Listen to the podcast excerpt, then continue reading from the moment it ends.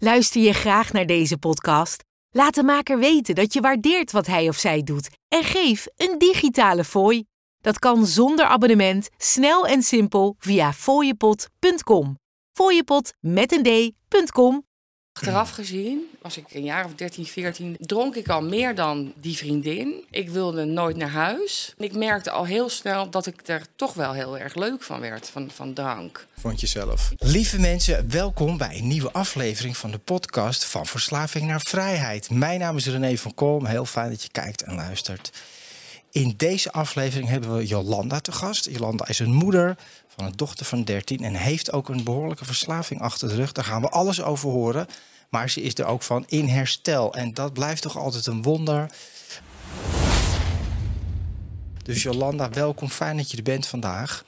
Je bent echt op het laatste moment hier naartoe gekomen. Ik belde je gisteren. Ja. Wil je komen? Ik, had, ik had er van je gehoord van, nee, die moet je uitnodigen. Die kletst lekker, die praat goed. Dus nou, Wat een eer is dat, hè? Dat mensen dat over je zeggen. Dat, Dat- is toch mooi? dat is hartstikke mooi. Ja, ik ben blij dat je me zo eh, gisteren hebt uitgenodigd. Want dan heb ik maar één nachtje slecht geslapen. want ik heb de podcast natuurlijk zes keer al gedaan vannacht. Oh, in je hoofd. Want oh, moet ik, wat moet ik niet eh, vergeten en wat is belangrijk? En eh, Ja. ik denk, nou, ik laat het gewoon los. Het komt goed en ik ga hem gewoon mijn verhaal doen. Precies. Nou, ik weet je, ik blijf het altijd te vinden. Ik heb natuurlijk heel veel mensen hier gehad en die in herstel zijn. Maar er zijn er altijd nog heel veel die ook niet in herstel komen. En zo makkelijk is het allemaal niet. Nou, jij weet dat, ik weet dat. Dus het blijft een wonder als dat wel lukt. En als je hier zit, zoals je hier bent, dat is fantastisch. Maar we gaan terug ook naar jouw verhaal. Ehm, ik ga gewoon ook vragen aan je stellen. En ik ben familiecounselor. Eh, ik werk in een kliniek waar ik dat doe, families help. En een van de eerste vragen die ik ook wel stel is van... uit wat voor een gezin kom je zelf? Werd er gepraat over emoties? Waar was er middelengebruik of dingen? Was het eigenlijk wel heel fijn of was het niet zo fijn? Ik heb echt als een van de weinige ehm, fellows die ik. eh, ik heb een ontzettend fijne jeugd gehad. Ik heb hele fijne ouders gehad. Ik heb een broer, die is eh, een jaartje ouder dan ik. En wij, ehm, wij waren met z'n vieren altijd heel erg veel aan het sporten. Dus we hadden bijvoorbeeld in de weekenden een badmintonteam. Dus was mijn vader eerste jaar, mijn broer tweede jaar, mijn moeder eerste dame, ik tweede dame. Ik heb altijd op atletiek gezeten. En als mijn vader dan kon, dan werd hij scheidsrechter. Of hij was altijd heel erg betrokken bij ons. Ik heb onwijs goede gesprekken gehad met mijn vader tijdens de afwas. Het is jammer dat we allemaal tegenwoordig een afwasmachine hebben. Maar ik heb me altijd. Mijn vader zag mij echt. Hij snapte mij. Hij keek echt dwars door mij heen. En hij was altijd enorm trots op zijn kinderen. En dat zei hij ook altijd. Ik ben zo trots op jullie, wat jullie aan het doen zijn. Zo'n liefdevol huis kom ik vandaan. Jeetje, wat is dat? Heel bijzonder, hè? Dat is echt heel bijzonder. Ja, dat hoor je ik. sowieso. Wel verslaving, geen verslaving. Ja. Dat is niet wat je heel veel hoort. Nee, Maar ik vind, je vertelt het ook met zoveel ja, overtuiging. hij was zo ontzettend lief ook. En dan ging die, eh, hadden we gegeten. En dan ging hij altijd op zijn knieën bij mijn moeder. En dan zei hij altijd, schat, wat staan je ogen vandaag weer prachtig. Of wat hebben we weer lekker gegeten. En mijn broer en ik hadden zo zoiets van, joh, doe eens normaal, weet je wel. Wat overdreven gedoe. Ja, Maar ze zijn 30 jaar getrouwd geweest en 30 jaar echt nog verliefd op elkaar. ja, Ze gingen samen wandelen. Een heel stabiel nest kom ik vandaan. ja. Mijn broer is ook heel stabiel. Ja, en dan kom ik. Nou ja, maar... dit- Minder stabiel. Ja, maar goed, dat kraakt ook wel weer de theorie. Je hebt heel veel mensen, en het is ook wel zo, die hebben een eh, trauma uit hun jeugd. Of zo'n gezin waar niet gepraat werd, waar je niet gezien bent, waar je niet gehoord bent. En, en dat gebeurt. Maar dat hoeft natuurlijk niet per definitie. Ik heb dit ook al eerder gehoord hè, van mensen die, die zeggen: Ik heb fantastische ouders, liefdevol gehoord, gezien, alles. En toch raakte ik echt in de problemen. Maar goed, dus Ja, hartstikke dus, fijne thuissituatie. Ja, ja, tot ik een jaar of eh, 17, 18 was. Toen ben ik, want ja, mijn moeder en ik, ja, ik was beter met mijn vader. Met mijn, ja, ik heb het idee dat mijn, broer meer met, zijn, met mama. Weet je wel, nou prima. Maar we, deden bijvoorbeeld ook, mijn vader had nog van die National Geographic boekjes. Dat Ja, waren ja. vroeger boekjes. Ken ze. En dat las hij dan. En dan, ging, dan kwam er een kaart van Amerika op tafel. En zei hij, nou, dat wil, daar, hier wil ik heel graag heen. Die, die sequoia trees. En dat, nou, dat, dat, ging dan aan. Of, eh, nou, dit heb ik gelezen. Dit wil ik heel graag zien. En, nou, zo waren we de reis aan het voorbereiden. Daar moesten ze ook heel lang voor werken en voor sparen. Ja. En dan gingen we met z'n vieren naar Amerika. Mijn vader heeft ons de opera laten zien. Eh, Ik moest mee naar het concertgebouw. Ik moest, mee naar, ik moest overal mee naartoe. We moesten vooral altijd veel wandelen, want dat Ja. is zijn liefde, naar buiten. Eh, we moesten vroeger ook mee naar de kerk. We waren allebei misdienaar, gevormd en alles en alles. Ja, zondags was er kerk en opa en oma's. En Ja. ja, wa- wandelen in de waterleidingduinen, want die, die komen allemaal uit Haarlem. Ja, ja, dat ken ik. Dat is hier vlakbij. Ja, dus allemaal heel ehm, stabiel, eh, Ja. liefdevol. Liefdevol, een verbinding. Ja. Eigenlijk alles wat je meestal niet hoort bij als nee, de verslaving overal over kunnen praten. Ja. En ehm, ja, nou, toen op een gegeven moment ging ik in de horeca werken. Hoe oud was je toen? Eh, ik denk een jaar of 17, 18. Oké, dat is al best. Tegenwoordig is dat al laat, hè? Dus Ja. voordat je. En daarvoor was je, ja, zeg maar, een brave meid, eh, geen gekke dingen. Nou, ik ging zeg maar met een vriendin van de detailhandelschool, want dat deed ik. Hmm. Want mijn broer deed dat, dus ik deed dat ook maar. Ik had geen idee wat ik wilde. Ik, ja, nu, nu weet ik het een beetje. Ik ben 52 geworden net. Nu weet ik een beetje wat ik wil doen in het leven. Ja. Maar het is mooi, weet je wel, dat pad dat ik mag bewandelen nu. Ehm, ja, ik, ik ging met een vriendin uit de Rijp naar de kermis. Ja. Dat is ook zo'n heerlijk eh, hè, eh, bier, eh, meters bier en dingen. Ja. En daar, daar achteraf gezien, was ik een jaar of 13, 14 denk ik, ehm, dronk ik al meer dan die vriendin. Ik wilde nooit naar huis.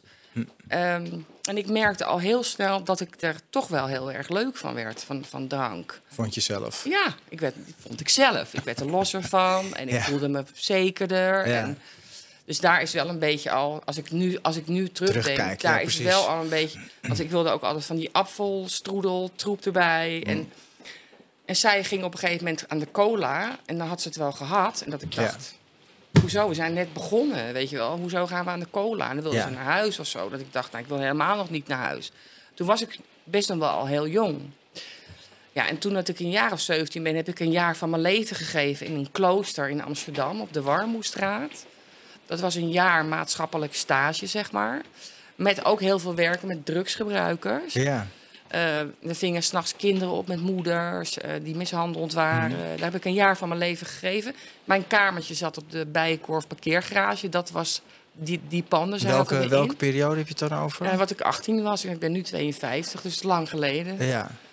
Kan jij goed hoofdrekenen? Nee, ik zit te denken, want dat Nou ja, waarschijnlijk... maak er 32 jaar geleden van. Ja, maar dat is wel de periode dat ik daar ook rondliep eh, zelf als verslaafde.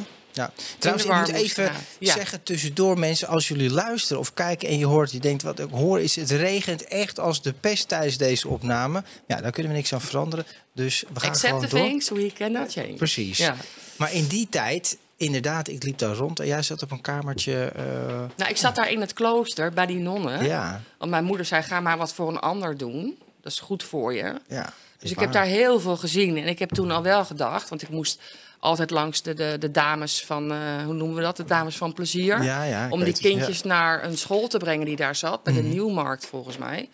En daar kwam ik dan de echte verslaafden tegen, zwervers. Dat ik, Ja. ik dacht, nou, drugs, daar moet ik ver van afblijven. Ja. Nou, toen was ik 18 of zo. Nou, toen dat ik 19 ben, ben ik teruggegaan naar huis. En daar heb ik op een gegeven moment een baan in de horeca gevonden als gastvrouw. Want dat was wel iets wat ik heel erg leuk vond. En het was dan nog eh, eerst een, een jaartje keuken en gastvrouw. Dus kijken van waar, waar ben je, hè, waar ligt je... Nou, dat was gastvrouw. En toen kwam ik in een restaurant te werken bij een alcoholist. En die vond het fantastisch als de koks en bediening na het werk meegingen. Lekker meedronken. Ja, ja.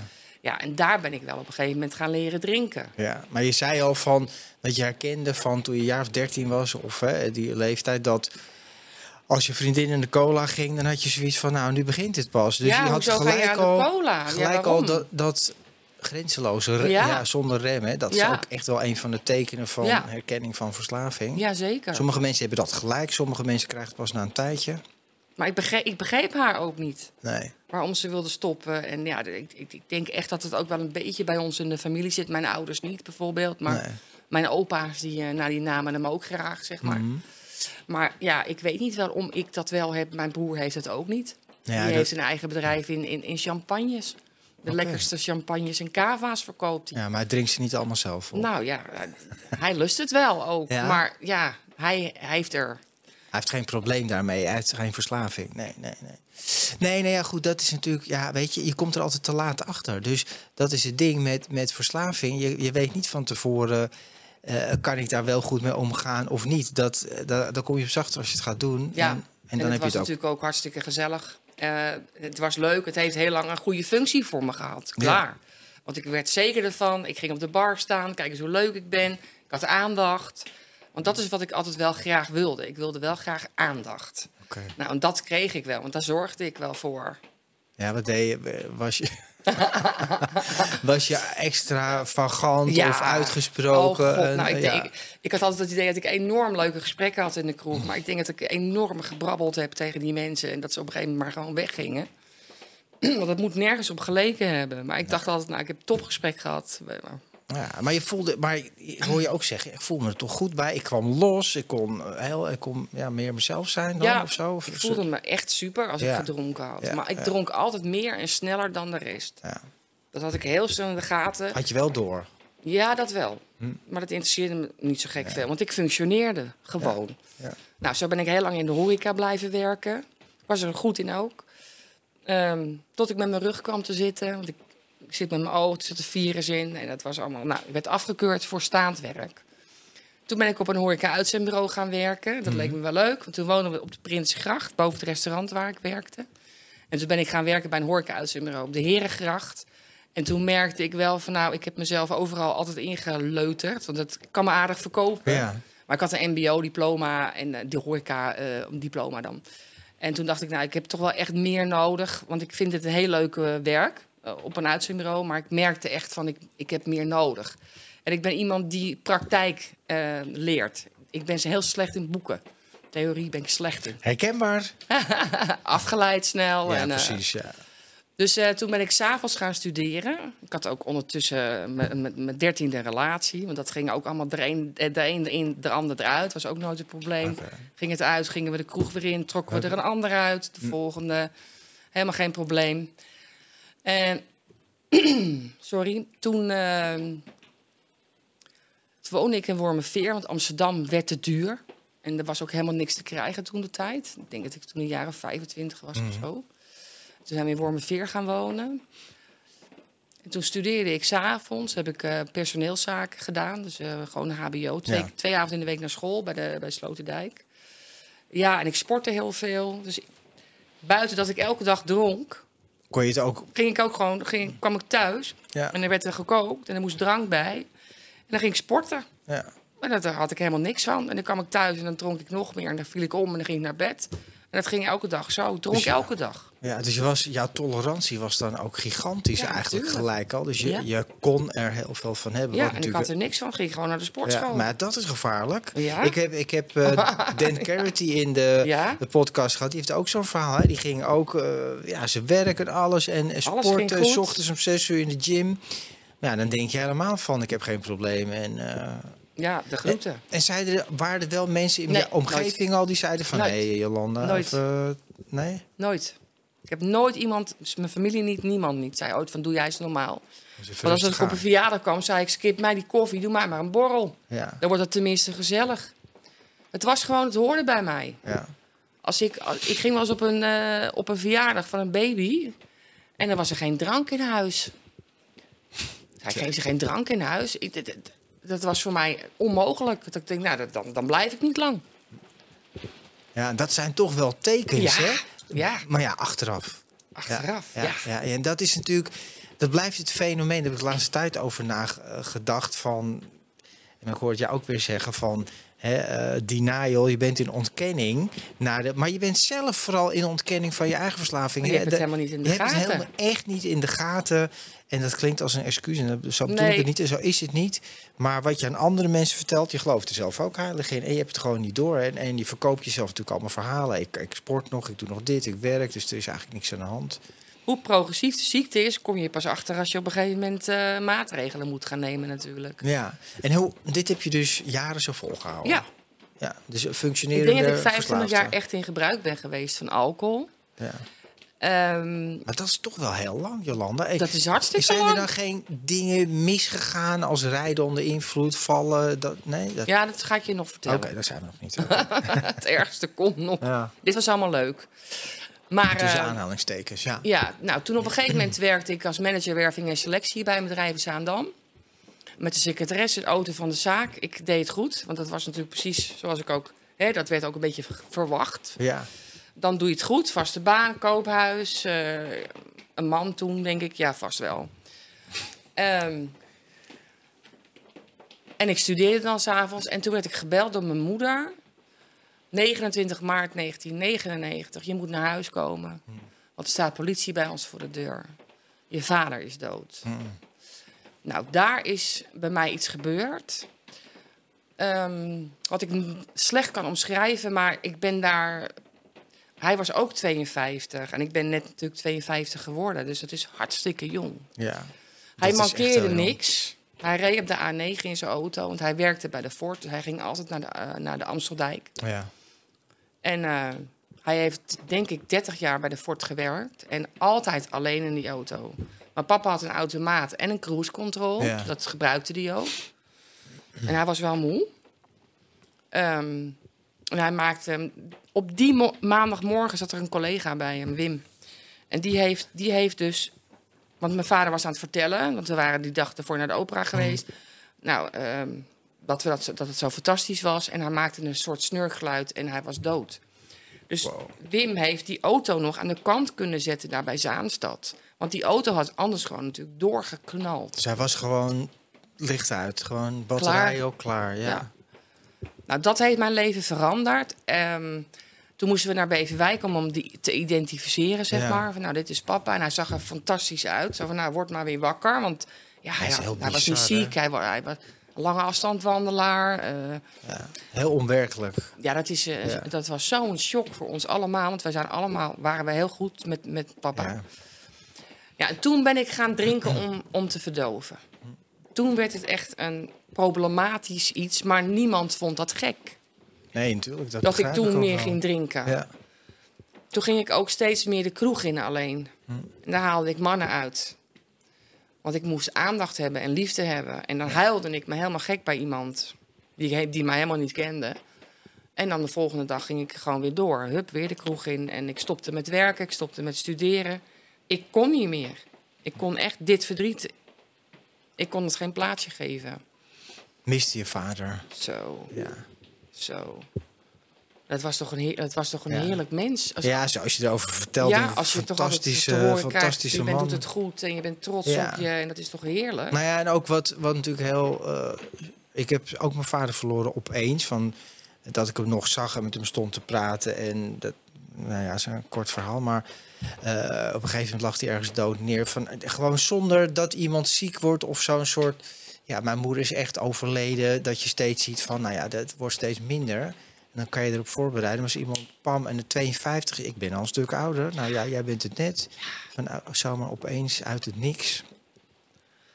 Ja. Dat was heel bijzonder. En ik heb echt, ik ben zo blij dat hij begraven is. Hm. Ik ga zo vaak naar dat graf. Ja. Nog steeds, want ik wandel heel veel. ehm, wandel ik heel vaak even naar mijn vader. Om kracht te halen. Nou, en mooi. ik geloof heel erg dat hij bij me is. Als ik clean ben, is hij bij me. Maar goed, toen ben ik op een gegeven moment naar, eh, naar Deventer verhuisd. Want ik had weer een nieuwe man eh, ergens van straat geplukt. En eh, daar ging ik mee samenwonen. Dus En- relaties was ook wel een Ach, aandacht en dingen. Ook, ook verslavingsgedrag Ja. eigenlijk. Ja, ja, ja, ja. kon niet alleen zijn. Geen dag. Er moest altijd iemand bij. Vreselijk. Ja, dat zat er ook al, al heel erg in. ja. Maar hoe ik het ook deed, ik weet het niet hoor. Ik bedoel, ik had altijd een kerel en de, de leukste mannen en een lief en alles. Maar ik vond het altijd van die man. Zeg jij eens, eh, ik ben best wel bij de hand. Ja, dat merk ik. Nou ja, dus ik had altijd hele lieve mannen. Ja. ja, te lief eigenlijk Ja. voor jou. Die draaide ik natuurlijk zo. eh, Ja. Niet dat ik dat nou zo graag wilde, maar ik vond het altijd vrij snel saai. ja.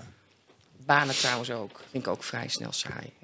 Leven vind ik ook vrij snel saai. Nou, maar dat herken ik ook ik wel. heb vrij veel uitdagingen. Ja, maar het is ook een stuk verslaving. Ja, ik herken tuurlijk. dat van, van vroeger. Mijn grootste nachtmerrie was een gewoon leven. Ja, burgerlijk. Wat, wat natuurlijk waanzin is, want ik, geniet- ik, ja, voor zover ik nu een gewoon leven heb, maar een regelmatig leven met s'nachts slapen, gewoon eh, met mijn vrouw waar ik heel tijd samen mee ben. En, en f- ja, het is fantastisch. Maar vroeger leek me dat verschrikkelijk. Ja. Weet je wat? Een saai leven. En s ochtends in die file en Ja. al die dingen. De- nou, dat, dat leek me. Ja, goed. Dus ik herken dat wel. Het moet spannend zijn en highs en lows. En het, ook dit kennen wij ook. Hè? Dan pieken en dan helemaal onder invloed en dan weer slecht voelen. En de ene en de ander, nou ja, herkenbaar. En toen zijn we op een gegeven moment eh, in Deventer, was het toen eh, dat 9-11 verhaal. ja, En toen dacht ik dat de wereld verging of zo. En toen zei ik, ik wil heel graag nog naar Australië. Dat leek me gewoon eens heel mooi om daar eens naartoe te gaan. ja. En toen zijn we een paar maanden in Australië met een camper geweest. Want ik had mijn huis in Wormerveer heel goed verkocht. Dat was toen nog allemaal, eh, trouwens nu ook weer, maar toen ook. En toen kwam ik thuis. Eh, ik had trouwens daarvoor ook nog baarmoederhalskanker gehad. Omdat ik zo verschrikkelijk veel verschillende mannen had gehad. Oké, En dat is niet, dat is niet handig ook. nee, nee. Dus daar was een eh, baarmoederhals weggehaald. Dus de gynaecoloog had tegen mij gezegd... nou, je kan nog kinderen krijgen, maar ik zou niet te lang wachten. Dus toen wij terugkwamen uit Australië... mocht ik weer naar de gynaecoloog. En die zei van, wanneer ben je voor het laatst ongesteld geweest? Ik zeg, nou, het was daar 40 graden. Het is hier min 2 eh, tijd geleden. En toen bleek ik dus al vijf maanden zwanger te zijn. Oh, wauw, dat wist je helemaal niet. Ja, ja. Maar ook in Australië was het natuurlijk ehm, ja. gezellig. Daar moest ook natuurlijk elke dag gedronken worden. Klaar. Ja, ja, ja. Dus ja, ehm, nou, mijn dochter is geboren. We toen op een gegeven moment hadden we eh, weer een huis in Alkmaar gekocht. Want ik wilde toch wel re- redelijk dicht bij mijn moeder wonen. Dus toen is David er meegegaan naar Alkmaar. De vader van mijn dochter, Merel. Mhm. Je hebt één dochter. Eén dochter, die is nu bijna 21. En ehm, ja, dat, dat Merel zeg maar drie werd, heb ik gezegd tegen de vader van Merel. Ik, eh, ik doe het wel alleen. Hm. Hij was knap, hij is knap, maar nou ja, goed. Je had niet die Ja, klik, die klik met hem of die echte Nee. liefde? Nee, nee, nee, Nee. nee. nee, We hadden één ding gemeen. Ja.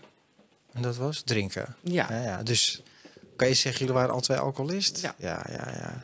Dus jouw dochter heeft dan ook wel wat. Hè? We hebben het over naaste van verslaafd, tenminste ik vaak. Maar die heeft dat. En hoe lang, hoeveel jaar heeft zij, heeft je dochter het meegemaakt? Nou, spoelen we even vooruit, maar Mijn drinken, ja, haar hele leven. haar heel leven. Ja. Moeten we je dochter toch uitnodigen voor de podcast, maar dat is een ander verhaal. Maar het, en dus je zegt vanaf dat je vader is overleden, is het echt problematisch geworden. Eh nou, je zegt ook mannen, relaties, aandacht en seks natuurlijk, maar eh, ook wel echt alcohol, misbruik, verslaving, alcoholisme. Heb jij, was er een punt waarop jij dacht van, hé hey, Jolande, dit, ik moet nu toch wel iets gaan doen aan mezelf? Nou, dat was eigenlijk in 2013 pas. Want Merel is in 2002 geboren. Hmm. En ik heb haar vrij vaak met drank op in haar bedje laten vallen. Ja, Hoe, hoe Eh. kijk je daar nou op terug? ja schandalig. Schandalig. Het is ongelooflijk dat zij nog bij mij is. Ongelooflijk. Eh, wat dat betreft heb ik ook gewoon geluk gehad. Maar omdat wij allebei dronken en, en niemand daar ooit wat van durfde zeggen misschien... Nee, dat kan ook. Ja, Ja. dat ze misschien mij over zich heen kregen.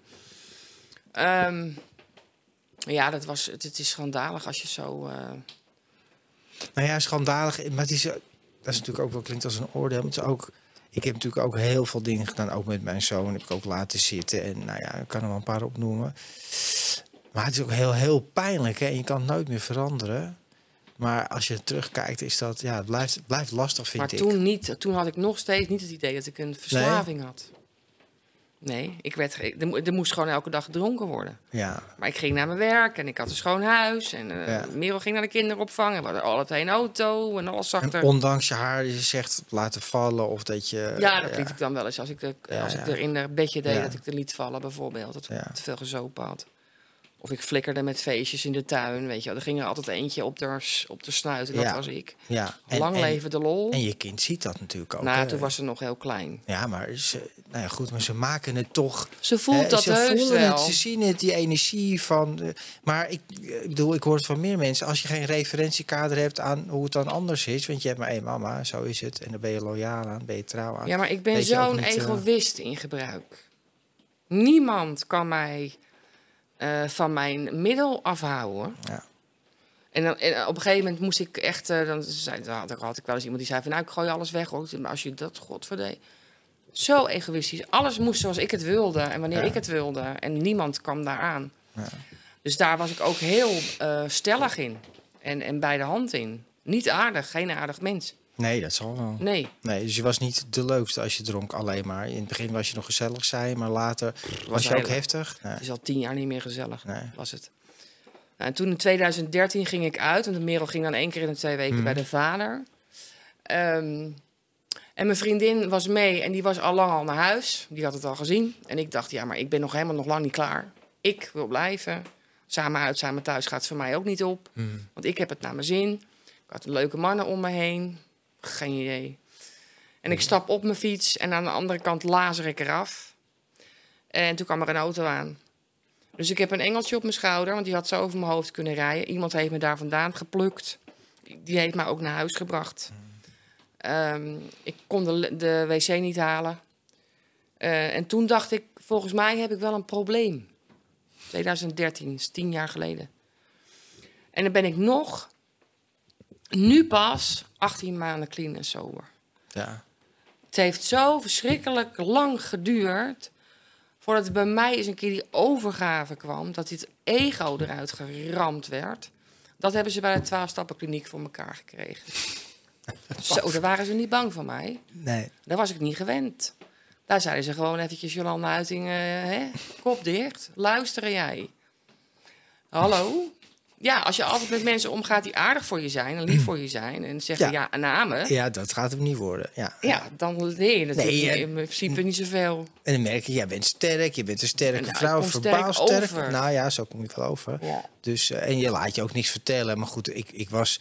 Ik heb niet op die manier, maar ik liet me ook niks vertellen. Dus eh, ik, ik, vertelde, ik vertelde, ja, ja, nee, je hebt helemaal gelijk. En ja, nou, ik deed gewoon heel wat anders. Komt op hetzelfde neer. Maar toen, je had, hey, je zei, je bent van je fiets gevallen. Toen had je zoiets van, nou, ik heb wel echt een probleem. En ben je toen Ja, eh, gelijk bij, aangemeld bij, ja, een, eh, bij mijn een... kliniek. Dus je bent naar een gewone hulpverlening instantie gegaan. Ja. En, maar daar vonden ze toch niet Nee. slecht genoeg om, wat natuurlijk... Ja, dat, Ja, dat gaat- belachelijk. Maar, ja, maar ik bepaalde de- dus weer dat ik dus niet op bed hoefde. Ik ging op stoel. En bed was dat je dan zeg maar in de kliniek verbleef. En stoel is dat je gewoon naar huis ging. ja, ja, Dat komt ook omdat mijn dochter natuurlijk tien jaar was. En ik een alleenstaande moeder ben. ja. Dus ik kon niet zomaar een half jaar weg. En wat zeiden ze dan tegen? Moest je helemaal stoppen ermee? Moest je minderen? Hoe zag dat eruit, hun programma? Weet je Mm, dat Volgens nog? mij moest ik daar toen wel helemaal mee stoppen. Er werd ook wel op een gegeven moment dat je moest blazen en zo. Ja. Maar ehm, ja, ik ben er toen wel uitgegooid omdat ik alcoholvrij bier in de koelkast had, geloof ik. Ja. Want dat ging ik dan drinken. ja, dat is niet handig als je alcoholist bent. Nee, Het staat nu ook niet in de koelkast. dat hoop ik niet. Nee, dat klinkt gek, want sommige mensen kunnen het wel en anderen kunnen dat niet. Maar als je alcohol, alcoholist bent en alcohol is jouw ding, is het gewoon een grote trigger om alcoholvrij bier. Dat moet je gewoon niet doen. nee. Maar mm, dus, nou ja, zo heb je, denk ik, heb je meerdere hulpverleningstrajecten gehad? Ehm, ja, ik ben, eh, ik ben toen een jaartje, denk ik, clean geweest. Ook weer op wilskracht. Nou, het maakt niet uit. Maakt Dat, niet eh, uit. Ik heb een psychologe gehad. ehm, Van allerlei dingen geprobeerd. leefstijl, training. Ja. Ja. Nou, daar bleef ik ook niet clean bij. Nee. Maar ik denk dat het allemaal niet zo gek voor uitmaakt wat je doet. Als je niet de 100% die overgave hebt en de intentie hebt. Ik wil hier echt mee stoppen. Dan kan je iedere cursus pakken die je wil. Ja. En elke keer naar de klinieken gaan. Dan gaat het niet, dan gaat het niet werken. Mhm. Ehm, en toen ben ik zes jaar geleden voor het eerst weer naar de fellowship gegaan. waar Ja, 12 programma. Ja? ja, nou, en ik wist dat het daar was, Ja. bij de breider. Op zondagmorgen 11 uur vond ik een mooie tijd. Een meeting. Ja. En daar heb ik twee jaar en twee maanden op wilskracht ben ik clean geweest. Ik deed niks aan de stappen. Ik belde één keer in de week eens een keer mijn sponsor als ik er zin in had. Nee, dus je deed Op Het- mijn manier. ja, op jouw manier. Ja, ja, op mijn manier, Ja. of niet. ja, ja, ja. En toen kwam de... Maar ja, dat, dat is wel, wat je zegt, is belangrijk. Want heel veel mensen lukt het niet. Maar dat heeft ook daarmee te maken. Ja. Die doen dan een beetje wat aan Ja. hun herstel. En Ja. dat werkt dus niet. Nee, Nee. ik deed één meeting in de week. Ja, dat, dat is veel te Ik las niks, ik deed voor de rest niks. Want eh, ik dacht, nou ja, maar op wilskracht. Nou ja, goed, en dat is, kijk, jij zegt het zelf al, maar ik zeg ook tegen mensen, je kan, je kan wel zeggen, ja, je moet daarmee stoppen, maar als je daar niet echt wat voor in de plaats terugkrijgt, ja, dat gaat natuurlijk niet werken, want je raakt alleen maar iets kwijt wat toch een functie had. Ja, zo simpel is het. Zeker. En zo moeilijk is het ook. Nou ja, toen kwam de epidemie. epidemie Ja, de Ehm, COVID-pandemie. De Ja, COVID-pandemie. En toen ben ik meteen eh, teruggevallen. Ik, want ik had geen enkel verweer. Ik had helemaal niks, geen, geen poppetjes. Er lag geen fundament, niks. Nee. Dus het was het heel snel. Maar de laatste paar maanden van mijn gebruik... ehm, ja, en dat vind ik altijd heel emotioneel voor mijn dochter ook... ehm, werd ik suicidaal. Ik werd boos. Ik werd zo vreselijk boos. Ik was zo gefrustreerd dat ik weer gewoon elke avond lam was. Ehm, want ik heb tussendoor ook nog borstkanker gehad. Het is een wonder dat ik hier zit. Hè? En dat heeft mijn dochter ook allemaal mee moeten maken. Toen was ze tien. En toen hebben we samen maar een pruik uitgezocht. En hebben we samen. En we, we, we zijn met z'n tweetjes, hè? Dus Ja. eh, met die chemo's en alles. Ik werd ook meteen afgekeurd na die, na die chemo's, omdat die zo zwaar was. Ja. Maar die borstkanker was ook weer gel- ge- gelinkt aan alcoholmisbruik. Ja, En toch zei ik in de auto terug van het ziekenhuis: ik blijf gewoon roken en drinken. En niemand zei: zou je dat nou wel doen? Ja. Of ben je niet goed bij je hoofd? Of omdat ik zo. Ver... Ja, Ja. spoor je wel. Ja, Je hebt nou twee keer kanker gehad. ja. Ja, het is dus, komen er steeds meer achter dat dat enorm gerelateerd is. Hè? De laatste tijd zie je ook in nieuws dat eh, alcohol en kanker een direct eh, verband heeft. Ja. Maar ja, goed. En ik stond gewoon met mijn chemohoofd, met een peuk en een Ja, borrel. ja. Want ik moest het hebben. Ja. Die egoïst in mij is echt heel erg als ik in gebruik ben. Ja. Het, ik ga door de, door, de, door de ramen heen, jongen. Als ik dat niet krijg, dan word ik helemaal gek. Zo sterk was het. Ik moest gewoon hebben. Ja, nou ja, dat is echt wat het is. En ik bedoel, ik herken dat ook. Hè. Bij mij was het niet anders. Maakte misschien wat minder lawaai dan jij, maar het komt op maar hetzelfde ook om, neer. eh, om de kater weer een beetje, Ja. om weer een beetje tot leven te komen, moest ik het hebben. ja. Zo En- smiddags. En gebruikte je, was het, ja, was het alleen alcohol of was het ook drugs? Alleen alcohol. Ja. Maar ja, goed, dan moet je. eh, om de kater moest je eigenlijk weer drinken. Dus dan Ja. zat je op een gegeven moment in een, in een echt een fysieke, lichamelijke verslaving, afhankelijkheid. Ja, maar als je natuurlijk alleenstaande moeder bent en, en mijn dochter was nog klein... en ja, dan zit je alleen thuis avonds in, Ja. in je flat. Ja, eh, niemand die mij tegenhield natuurlijk. Heb jij gesprekken met je dochter? Want ze is nu 21, dus al een Bijna grote- 21. bijna ja, ze, 21, ik heb heel veel gesprekken met mijn dochter. En ze weet alles van dit. Alles eh, weet ja, ze. Ja. En hoe gaat zij daar dan mee om? Dat ben ik wel echt benieuwd naar. Zij is heel erg blij dat ik naar de kliniek ben gegaan. Maar ze heeft dus, eh, want omdat ik dus zeg maar zo suicidaal werd Ja. en ik heb echt met een mes op mijn polsen gestaan. Ik heb gedacht, weet je wat, als ik niet uit het web van verslaving kom, hoeft het van mij niet meer. Mm.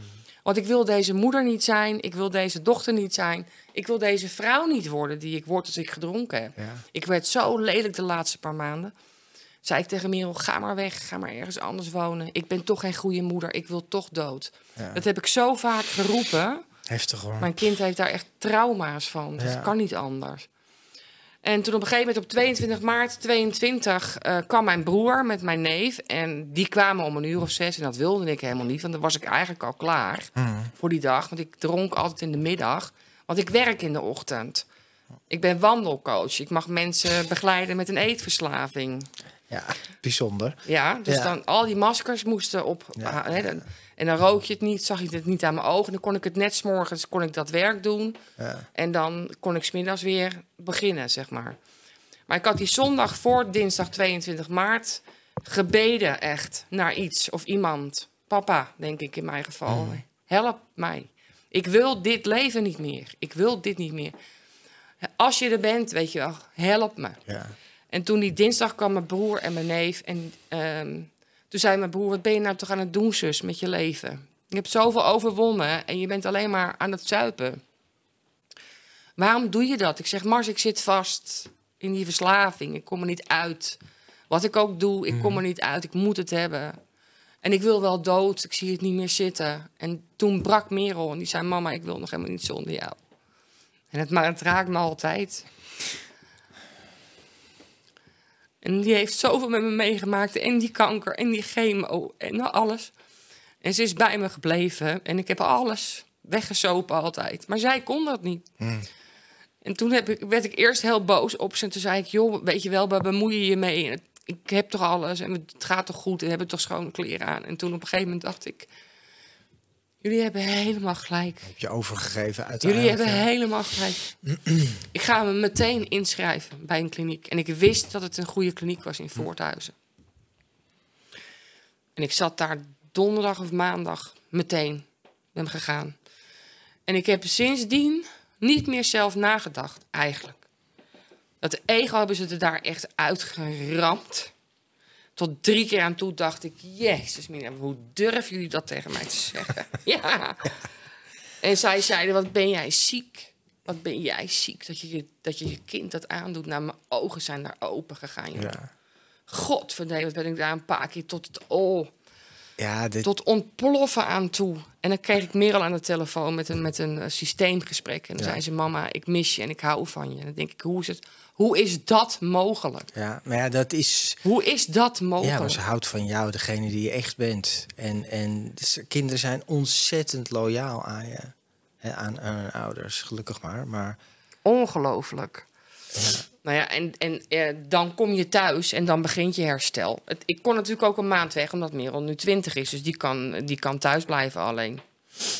Ehm, En, en wat raakt mij ook als je het allemaal zegt, denk je, het is zo heftig hoe ver het moet gaan voordat we ons overgeven van ik weet het niet, ik kan het niet, zeg maar wat ik moet doen. Dat heeft bij mij, het heeft ook 30 jaar bij mij geduurd, hè, voordat ik, ik probeerde toch altijd er langs te komen. Ik deed 60%, misschien 70%, maar nooit 100%. Dat ik dacht, ja, maar dat ga ik niet doen. Ik weet het toch allemaal beter. Het moet zo ver gaan, dat breken eigenlijk van je mind. Hè. Jij zegt of je ego, je eigen wil op dat stuk waar dat verslavingsstuk zit. Ja. En eh, wa- wat, wat betekent nou, want we hebben het vaak over herstel, maar er zullen ook mensen zijn die kijken en luisteren die denken, ja, maar wat, wat betekent nou eigenlijk herstel? Hoe, hoe, hoe zie jij dat? Wat is herstel? herstel is voor mij harder werken aan mijn herstel dan werken aan mijn verslaving. Want ik werkte ook heel hard voor mijn verslaving. Ik werk heel hard voor mijn herstel. Ehm, herstel is voor mij vrijheid. Het is voor mij echt ehm, er kunnen zijn voor de mensen waarvan ik hou. Ja. Eindelijk. Eindelijk heb ik het door. Ehm, wat ik ook heel erg mooi vind aan herstel, is dat ik het egoïsme, wat ik zo heb als ik in gebruik ga. Ja, ik ben misschien nog wel egoïstisch, maar dat mag er ook nog uit. Dat ik, je mag aan jezelf gaan werken. Ik mag eindelijk Jolanda Huiting worden, die ik behoor te zijn. En ik ben eigenlijk gewoon een heel lief, heel onzeker mens. Geloof me nou maar. Maar ehm, je mag eindelijk tot naar de kern van jezelf. Wie ben jij? En ehm, ik heb al die zooi niet nodig, weet je wel. Ik heb geen cocaïne nodig, ik heb geen alcohol nodig, ik heb geen seks nodig om die innerlijke rust, want dat is waar ik hem vind zitten bij mij, die kalmte. Ehm, dat vind ik zo fantastisch dat ik die vrijheid en die rust eindelijk ervaar van die obsessie is eruit. Dat ik elke dag maar bezig was. Waar heb ik het gisteren gekocht? Heb ik wel genoeg? Welke glasbak was ik gisteren? Al die maskers af. Oh, Wat verschrikkelijk. wat een ramp. Ja. Wat ja, een je ramp. omschrijft het wel heel mooi, hè? Die, die rust zoeken, het egoïsme. En daar, daar, dat heb ik al vaker gezegd. Ik heb wel eens gezegd, verslaving is de ziekte van ik. Hè? Het gaat alleen maar ik. Het gaat alleen maar om mij, wat ik voel, wat ik wel wil, wat ik niet wil, wat ik vind. En gewoon dwars over alle Ja. mensen hun grens heen gaan daarmee. En herstel is natuurlijk het tegenovergestelde. Maar ja, dat gebeurt ook niet zomaar. Hè? Dus ja, volgt ook nog meetings en je bent actief. Ik zie allemaal dingen voorbij komen op Facebook en Jolanda in herstel. Dus je helpt ook andere mensen er nu mee. Ja, ik dacht, hoe ga ik dit keer... Want ik ben natuurlijk al honderd keer gestopt en al honderd keer weer begonnen. Ja, Hoe ga ik dit keer nou echt in herstel blijven? Ik denk, ik ga het allemaal opengooien. Schadebrieven van Merel. Ook alles wat ik eerlijk voel. Dat ik gewoon kutdagen heb. Dat ik het heel lastig heb soms. Maar ik zie nu, doordat ik sponsor ben van een paar hele lieve vrouwen... ja. zie ik nu dat... ehm, ik zie mezelf ook echt als twee Jolanda's. De verslaafde Jolanda en de gezonde Jolanda. En die gezonde Jolanda wordt elke dag... mag een stapje groter worden. Doordat ik s'morgens wakker word... en als eerste dankbaar ben dat ik wakker mag worden. Clean en sober. Dat alles het nog doet. ja. Ik zeg altijd, als, ja, dat is niet Nee, vanzelfsprekend. Nee, ik weet het. En je mag het. douchen en het is een vijf. Ja. En je mag schone kleren aan. Ik mag naar mijn werk, ik heb een huis, we hebben nooit honger. Dan heb je al een acht of een negen te pakken. En dan mag je dag nog beginnen. Ja, ja, dat is mooi. Vind ik echt zo mooi. Je zegt, en je dochter is er nog steeds. En mijn bij kind je is en nog die bij me. houdt van je. En mijn dochter studeert pedagogiek in Amsterdam. En ze helpt nu meisjes met verslaafde ouders. Het is, Hoe krijgen ze dat voor elkaar? Ja, nou ja, juist. Die is sterk. Ja, ja, Maar ze heeft zoveel ervaring met het ja. op eieren lopen. En nu zegt ze ook, mama, ik ben moe. Ik ben moe. ja. Want ze altijd, als ze thuis kwam, moest kijken hoe zit mama erbij.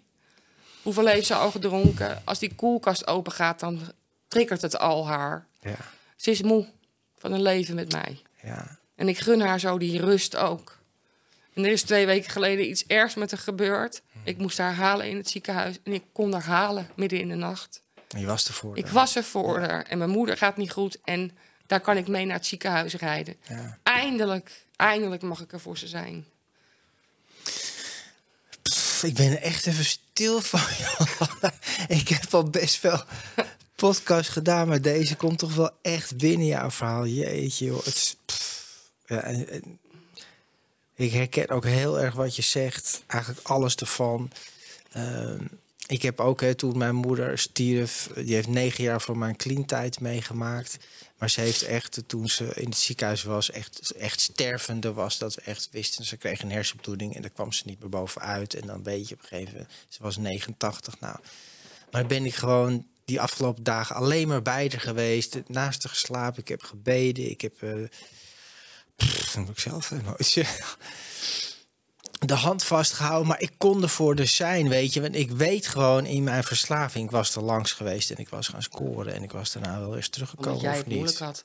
Nou ja, of gewoon dat ik wil, moest gebruiken, weet Ja. je. Dat is, het is bizar hoe het werkt. Maar Dat nou, brengt herstel mee. ja, ja, dat je er voor andere mensen kan Eindelijk. zijn. Ja, en dus dan ook voor jezelf. hè. En ik vind het ook heel mooi. En ik, ik hoop dat iedereen dit eh, me- meeneemt in zijn eh, dag. Ook die niet verslaafd is. Wat jij zo mooi zegt. eh, je hebt een huis, je hebt een douche, je hebt schone kleren. eh, je kan wat eten en je hebt een baan. Dan begin je eigenlijk al met, wat zei je? Met een acht. Ja, met een acht. Ja, Ja, dan moet je staan helemaal niet best, beginnen. daar staan we toch helemaal niet best stil. Ik zeg het elke keer met mijn wandelgroepen. Ja, Als we een soort yin-yang moment hebben, maak ik daarvan. Dan zeg ik, zijn we al, hè, zijn we al Ja. bewust van hoe rijk we het hebben dat alles het nog doet. ja. Ik weet hoe het is om met chemo in bed te liggen. Alleen heb ik het altijd allemaal weggezopen. Alle gevoelens, ook als het... Ik denk dat ik gewoon na mijn chemo's zo'n andere vrouw ben geworden. Want ik was altijd wel aardig om te zien. En nu heb ik echt zo'n chemokop. Ik heb natuurlijk altijd slecht voor mezelf gezorgd. In de zin, te veel gezopen, te veel gerookt, te veel kook gesnoven. Daar knapten mensen ook niet van op. Nee, niet echt. Dus ik heb maanden ook niet durven lachen. Want die chemo heeft me echt gesloopt. Want ik werd ook gelijk afgekeurd. Ik hoefde nooit meer wat te doen. Is ook niet goed voor een verslaafde Nee, trouwens. natuurlijk niet. Nee. Ik heb Nee. drie jaar op de bank gezeten. Ik kreeg hormonen ingespoten. Want ik had een eh, hormoongevoelige tumor. Mijn lymfen waren eruit. Zaten ook vol met kanker. Ik dacht, ik ben klaar. Ja, ik ga dood, twaalf jaar geleden. Ja. Dit, was, dit was mijn leven. Ja. Nou, ik heb een kindje op de wereld gezet en dan hebben we het wel gehad. Meer heb ik niet echt Mhm. gedaan, zeg maar. Nou, en dat was dus ehm, ook weer een soort van... Daarop mocht ik ook weer gebruiken, want dat was zielig. Tuurlijk. Ja. Dus weet je, alles gebruikte ik om aan te pakken. En daarom heeft net nooit iemand tegen mij durven zeggen van... Jeetje, joh, doe jij eens even normaal. Ja, ja maar, maar, maar dat is iets wat. Dit gebeurt zoveel dat. Ook als je van iemand houdt, is het heel moeilijk. Maar ik zeg altijd: als je echt vrienden bent of je houdt van iemand, moet je ook wat tegen ze kunnen zeggen. Juist. Maar ga maar tegen mensen zoals jij en ik praten. Nou, succes ermee. Ze willen niks horen, nemen niks aan. En jij bent gek en bemoei je er niet mee. Dus je krijgt gelijk de, de, de, een hele kanonnenvuur terug van, van eh, woorden die. eh, nou ja, waar je niks mee kan. Je moet natuurlijk allemaal afhouden. Maar het is ook gewoon bizar dat mensen het ook niet doen. Hè? Dus zo lang niks tegen jou gezegd hebben, terwijl je ook zo ziek was. Ja, het is zeker een wonder dat je hier nog zit. Maar ook mooi, Jolan, want je hebt wel echt iets te vertellen. Ook aan andere mensen. En eh, je raakt ook andere mensen. Je raakt mij ook met je verhaal, echt. Wat ik zo bijzonder vond, was dat ik 90 dagen clean en sober was. Ja, En toen zei ik tegen mijn dochter, Merel, we gaan een, eh, een tattoo zetten. Ik vind mezelf ook echt een badass hoor. en ik zeg, waar wil jij hem? Wil jij hem ook op je hand? Toen Ja. zei ze, mama, ik wil hem onder mijn, onder mijn rechterborst. Want daar heb jij borstkanker gehad. Ja, jullie zijn wel echt een team ook. Ik voel ook zoveel, ja, het is stom te zeggen, maar bewondering en liefde voor je dochter, wat ze allemaal heeft meegemaakt en hoe ze er dan voor jou ook is nog. Hè? Want dat vraagt ook wel iets. Want je kan natuurlijk ook als dochter of naaste vol wrok zitten, vol woede, vol ik hoef je nooit meer te zien, je hebt mijn leven verpest, maar dat doet ze dus niet. Ze heeft het eigenlijk omgedraaid. Ze is nu ook mensen aan het helpen. Ja, ongelooflijk. Ik merk eigenlijk, ik ben gewoon een beetje stilgevallen. ik heb helemaal geen vragen meer. Je hebt Nou, zo, fantastisch.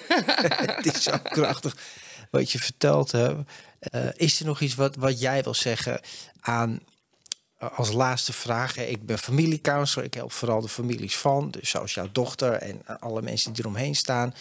Eh, wat is jouw boodschap voor de naaste? Want het is natuurlijk ook vaak zo dat door de naaste niks zeggen, dingen maar laten doorgaan, op eieren lopen, het ook door kan gaan. Hè? Wat, zou, wat zou je tegen hun willen zeggen? Ja, ik denk dat mijn dochter sowieso niet tegen mij op, op durfde. Helemaal niet als ik in gebruik was.